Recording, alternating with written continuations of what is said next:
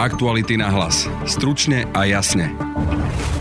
Dnešok bol kľúčový deň v procese s Marianom Kočnerom, a to nielen v kauze zmenky. Súd totiž pripustil komunikáciu z aplikácie Tréma ako dôkaz.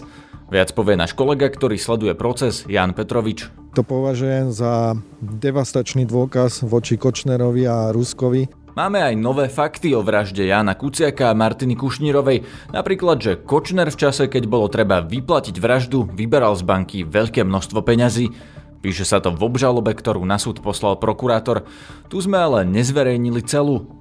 Prečo to vysvetlí šéf-redaktor Peter Bardy?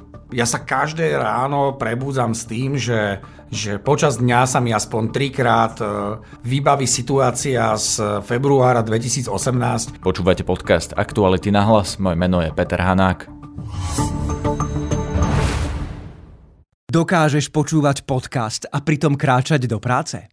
Čo keby si teraz dokázal míňať a pritom aj sporiť? Založ si účet v 365, nastav si sporenie s automatickým zaokrúhľovaným platieb Sislenie a z každej platby ti rozdiel medzi uhradenou a zaokrúhlenou sumou zhodnotíme parádnym úrokom 3,65 ročne. 365. Najlepšia banka na sporenie. Viac o podmienkach podúčtu Sislenie nájdeš na www.365bank lomka Sislenie. Aktuality na hlas. Stručne a jasne. Tejto chvíli som pred Justičným palácom s Janom Petrovičom, ktorý sleduje za aktuality proces s Marianom Kočnerom v kauze zmenky. Jano, čo je dnes nové? Považujeme dnešný deň v pojednávaní tejto kauzy za svojím spôsobom kľúčový, lebo prvýkrát sa stalo, e, že niekde e, tá Kočnerová tréma, teda tá jeho komunikácia šifrovaným spôsobom s rôznymi ľuďmi, nadobudla taký rozmer, že sa stala skutočným dôkazom.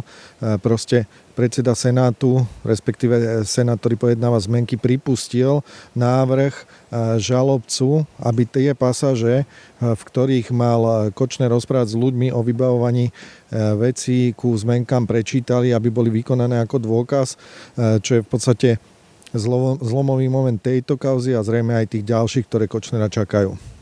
Takže na súde sa čítali úrivky z trémy, ktoré konkrétne v tejto kauze sú dôležité a prečo? Dopoludňa stihli prečítať eh, tie pasáže, ktoré vybral prokurátor z komunikácie pravdepodobne Mariana Kočnera so spoluobvineným Ágom, preto hovorím pravdepodobne, lebo e, zrejme ešte bude veľký spor o to, že či je autenticita tých e, píšucich potvrdená alebo nie, i keď existuje, existujú rôzne znalecké posudky policie k tejto veci. A predovšetkým sa čítala komunikácia s Pavlom Ruskom, e, pokiaľ teda bude potvrdená autenticita oboch tých strán, tak to považujem za devastačný dôkaz voči Kočnerovi a Ruskovi, ktorý ako keby e, sa mi zdá, že je nezvratný v dokazovaní toho, že si dohadovali spoločný postup, ako budú e, tieto zmenky pre, predstavovať na verejnosti ako práve a ako budú postupovať na súdoch, kde to budú chcieť dokázať, aby z nich bolo plnenie.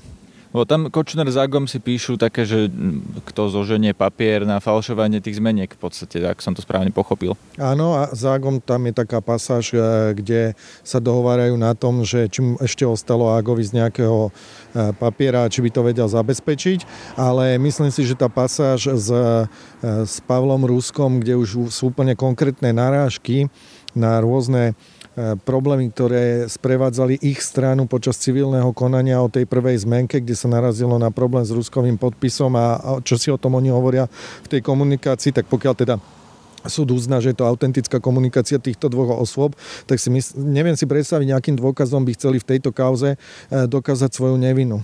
Mm, ja si myslím, že tu už prichádza do úvahy, aby minimálne Pavol Rusko zvážoval, či nebolo výhodnejšie pre neho e, vyhlásiť vinu. Ale nechcem prejudikovať, nechcem predbiehať, proste je to začiatok, po tejto komunikácii ešte budú nasledovať komunikácie Mariana Kočnera údajne s Monikou Jankovskou, e, s ďalšími sudcami, ktoré vlastne budú doplňať celú tú mozaiku, takže e, z môjho pohľadu, len z takých z hľadiska skúseností, ktoré mám zo súdov, tak to považujem za tak vážny dôkaz, že neviem si predstaviť, ako proti nemu bude obhajova Kočnera s Ruskom bojovať. S Monikou Jankovskou sa Trema má čítať preto, že Kočner mal ovplyvňovať tých sudcov, ktorí mu mali prisúdiť no, tie peniaze za zmenky, ktorí mali uznať, že tie zmenky sú práve?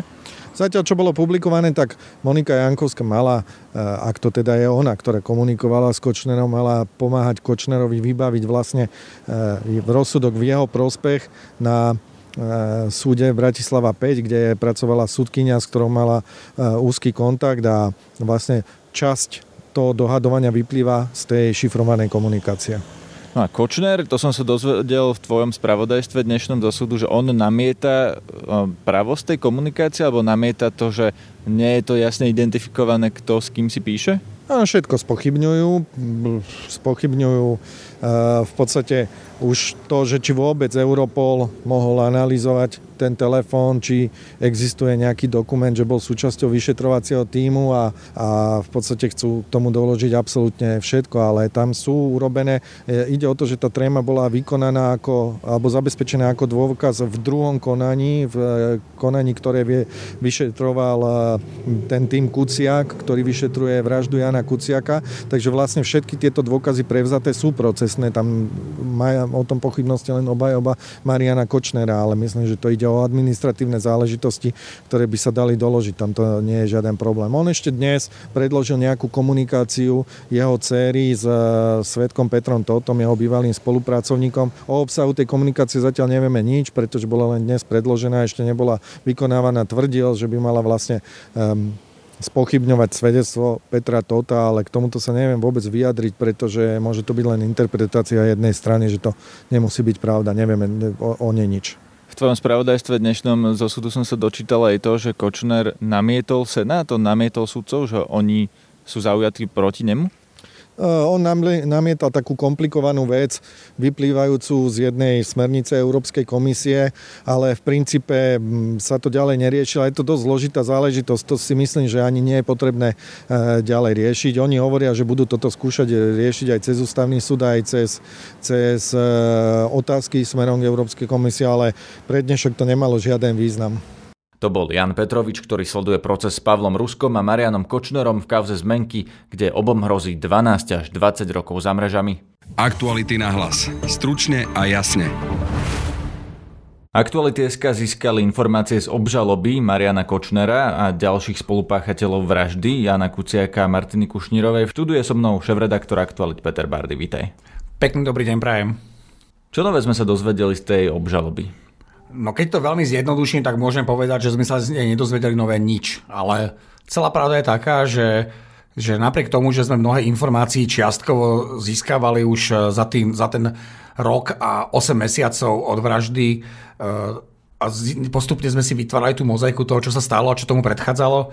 Keď to človek číta v, tom, v, tom, v tej obžalobe ako sumár a keď si čítate jednotlivé výpovede aktérov alebo svetkov, tak je to naozaj veľmi desivý príbeh s nešťastným koncom, ktorý nás všetkých veľmi zarmutil. Čiže ukazuje to skutočne všetko to, čo predchádzalo vražde, ako sa vražda uskutočnila a, a je to hrozné celé. Pre mňa napríklad tam bola nová informácia, že ho chceli uniesť, nie hneď zabiť. To je, bola novinka aj pre teba, alebo si to vedel už dávnejšie? Nie, nebola to pre mňa novinka, ale nik, dopredu sme tieto informácie my neposkytovali alebo sme s nimi nevychádzali vonku, pretože naša, náš prvoradý záujem je vyšetrenie e, tejto vraždy, takisto riadne pripravená obžaloba a odsudenie všetkých tých, ktorí ktorí objednali a vykonali popravu Jana Kuciaka a Martiny Kušnírovej. Čiže my sme počas toho roka a 8 mesiacov nezverejnili fakticky žiadne detailné informácie týkajúce sa vyšetrovania. Navyše sme sa obávali aj toho, tým, na jednej strane sme nechceli mariť vyšetrovanie, a na druhej strane sme sa obávali aj toho, že čo z toho je reálne pravda, čo, čo jednotliví aktéry alebo svetkovia vypovedajú a čo z toho sú hry, ktoré majú za úlohu diskreditovať ich ako vierohodných eh, svetkov alebo, alebo zamiezť niektoré stopy alebo dezinformovať vyšetrovateľov alebo hrať rôzne hry, čiže my sme si naozaj dávali veľký pozor a to sa týkalo aj toho údajného únosu. Takže ten údajný únos to môže byť nejaká hra jedného z tých obžalovaných, ktorý sa s tým chce nejakým spôsobom chrániť sám seba? Áno, napríklad, napríklad Sábov vo svojej výpovedi hovoril aj o tom, že, že o čo sa, že, že mal pôvodne Marček uh, Jana Kuciaka iba zbiť a že vraj s tým, že s tým išiel na miesto činu a že keď, keď sa vrátil, tak až vtedy sa Sabo dozvedel, že Marček Jana zavraždil a že zavraždil, ani nie, že zavraždil, ale že tam našiel Marček dve mŕtve tela, Jana Kuciaka a nejakej ženy. Čiže v tom spise je množstvo rôznych, alebo v, aj v, te, v tej obžalobe je množstvo rôznych výpovedí, rôznej relevantnosti, ktoré, ktoré môžu slúžiť aj na to, aby sa jednotliví aktéry navzájom kryli alebo kryli seba samých. My sme vlastne nezverejnili celú tú obžalobu, iba taký stručný text o nej. Prečo? Prečo nezverejníme všetky detaily teraz, keď je už skončené vyšetrovanie a vlastne advokáti tých obžalovaných tie informácie už aj tak majú, že už by sme neuškodili vyšetrovaniu, keďže je už no, ukončené. Dá sa na to pozerať aj takto. Na druhej strane, ja sa každé ráno prebúdzam s tým, že že počas dňa sa mi aspoň trikrát e, vybaví situácia z februára 2018 a kde sa sám sebe pýtam, či som neurobil chybu alebo či som urobil všetko preto, aby som Jana ochránil a tým pádom, aby som ochránil aj Martinu. Ja som denodenne konfrontovaný, alebo na týždennej báze som konfrontovaný s tým, či som ako šéf nezlyhal a či som naozaj chránil Jana. E, na toto už odpoveď viac menej poznám, ale trápi ma to strašne moc, strašne moc. Aj keď pozerám seriál za sklom, tak stále je to pre mňa veľmi živá vec. Neviem si predstaviť, alebo jednoducho nedokážem si predstaviť, že by sa na základe hociakej informácie, ktorú sme my zverejnili, v dobrom úmysle stalo to, že Kočner alebo ďalší ľudia, ktorí sú dnes eh, na tom, eh, na tom zozname eh, obžalovaných, aby sa dostali pre nejakú chybu von, alebo aby sme my pomohli zverejnení týchto informácií osobám, ktoré ešte dnes možno neboli v tejto veci vyšetrené, ktoré možno ešte nevedia všetky tie zásadné informácie, ktoré už dnes v obžalobe odzneli, aby sa zachránili, aby ušli, alebo by zamietli za sebou stopy. Čiže nebudeme zverejňovať celú obžalobu, pretože pre mňa obžaloba je len začiatok. Je to stále, my sme stále na začiatku. Ja čakám, kedy rozhodnú slovenské súdy a kedy rozhodnú tak, že už nebude možnosť odvolania sa. Keď, e, keď bude právoplatne, keď budú všetci právoplatne odsúdení a nastúpia výkony trestov, tak vtedy som ochotný pristúpiť k tomu, že zverejním obžalobu so všetkými detailami, ktoré sa týkali tohto prípadu. Dovtedy to ale neurobím. Ty myslíš aj ďalších ľudí, ktorí do toho teoreticky môžu byť e, zapojení? To si hovoril, že ovplyvniť niekoho, kto tie informácie ešte nemá? Ešte pred rokom a 8 mesiacmi sme netušili, do akej miery má Marian Kočner podchytených slovenských sudcov, prokurátorov a politikov. Niečo sme tušili, ale že to má až takéto oblúdne rozmery, to nikto z nás naozaj nepredpokladal. Kým ešte pred rokom a 8 mesiacmi sme hovorili, že na Slovensku je mnoho veľmi, veľmi dobrých a veľmi profesionálnych a zodpovedných sudcov a, a je tam nejaká menšina tých, ktorí robia proste hry, ktoré nie sú úplne v poriadku alebo ktorí sú protizákonné alebo kde nejakým spôsobom nahrávajú gaunerom a ľuďom z oblasti organizovaného zločinu. Dnes to môže mať pre mnohých z nás, na, na túto vec môžeme mať presne opačný názor.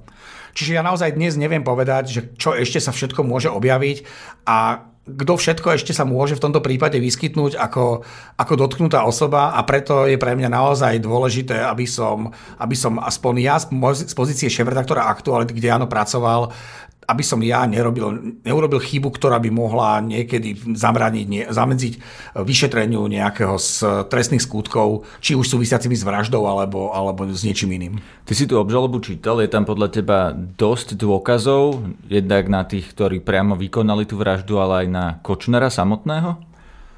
V prvom rade musím povedať, že nemám právne vzdelanie, čiže pôjde o, o moje laické hodnotenie toho celého. Mne ako lajkovi z toho vychádza, že Marian Kočner si objednal e, vraždu Jana Kuciaka, že za ňu, čo, o čom je tam že niekoľko z môjho pohľadu absolútne nesporných dôkazov a strašne verím v to, že, že sudcovia v tomto smere to, to celé uchopia najspravodlivejšie, ako sa dá a že vyniesú spravodlivý rozsudok. Čo sú tie dôkazy na Kočnera? Čo konkrétne jeho usvieča z toho, že on si mal objednať vraždu? Je tam toho viacej, je tam od výpovede Andruškova až, až po informácie o tom, ako Kočner vyberal peniaze v čase, keď, keď mal ku vražde dvojsť, alebo v nasledujúcom období, ako sa stretával so Žužovou, následne na to Žužova odovzdávala peniaze Andruškovi, ktorý z toho mal vyplácať vykonávateľov. Je, to, je tam, sú tam informácie o tom, že, tieto, že časť peňazí bola, bola objavená pri domových, kontro, domových prehliadkách. Čiže keď si človek pospája všetky tie súvislosti, ktoré, ktoré v tých výpovediach sú a v tom dôkaznom materiáli, tak mne z toho vyšlo, že Marian Kočner uh, je človek, ktorý, ktorý si objednal Kuciakovú vraždu. Ale či to je pravda, alebo teda do akej miery uh, do akej miery je to dokázateľné, lebo o tom, či to je pravda, o tom sa tu asi nebudeme baviť, ale či to je dokázateľné, o tom musí rozhodnúť súdne ja. Tú banku, ktorú si spomínal, to je tiež nová informácia v podstate z obžaloby, ktorá ešte nebola na verejnosti, že Marian Kočner vyberal peniaze vtedy, keď malo dôjsť k zaplateniu tej objednávky vraždy a následne, keď si tí vrahovia vypýtali viac, keď zistili, aký je to veľký prípad, tak opäť vyberal peniaze z banky. Aspoň tak som to pochopil ja tú informáciu. Tak by to malo byť. Vieme o tom, že bol v banke a vieme o tom, že potom hneď e, alebo v nejakom časovým odstupom vyplácal alebo odovzdal peniaze no, ale nie Žužovej. Čiže pre nás sú tam možno, alebo pre nás, no pre verejnosť sú tam určite nové informácie, ale je dobré, že, že sa neobjavili skôr na verejnosti a z môjho pohľadu sú relevantné na to, aby usvedčili páchateľov. To bol šéf-redaktor Aktualit Peter Bardy. Počúvajte aj náš ranný podcast, ten má osobitný kanál v podcastových aplikáciách aj na Spotify. Ak ho ešte neodberáte, nájdete ho pod názvom Ráno na hlas. Sme aj na facebookovej stránke podcasty Aktuality.sk, na instagramovom profile Aktuality na hlas a všetky naše podcasty na jednom mieste nájdete na adrese Aktuality.sk lomka podcasty. Na dnešnej relácii spolupracovali Jan Petrovič a Peter Bardy. Zdraví vás Peter Hanák. Aktuality na hlas. Stručne a jasne.